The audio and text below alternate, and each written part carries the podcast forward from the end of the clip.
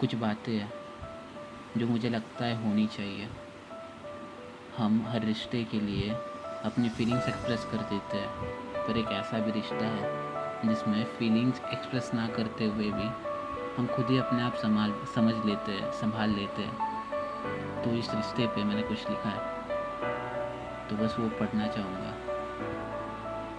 अनजाने में यहाँ दो लोग मिलते हैं, आशिक, आवारा दीवानों की बात नहीं कर रहा मैं, जो खुद को दोस्त कहते हैं।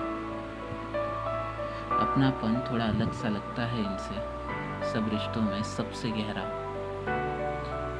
दिल में छिपी, तपी, परेशानी, बातें हम इन्हें आसानी से कह देते हैं।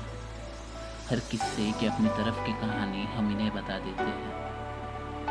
माँ बाप बहन भाई गर्लफ्रेंड, बॉयफ्रेंड पति पत्नी हर रिश्ता एक्सिस्ट करता है इस दुनिया में, लेकिन बस इन्हीं के कंधे पे सर रख के रोते हैं। इस रिश्ते की खासियत यही है, नींव इसकी किसी एक्सपेक्टेशन पे नहीं रखी। यहाँ ना कोई टाइम का डिमांड ना किसी गलती पे रिमांड ना कोई कंफ्यूजन ना कोई टेंशन जो है सही है, जैसा है वही है। इसमें एक खासियत भी है, यहाँ जेंडर डिस्क्रिमिनेशन नहीं होता।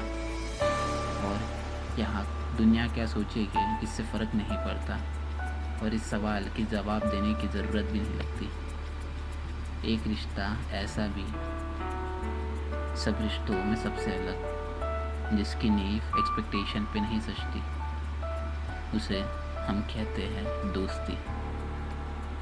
Thank you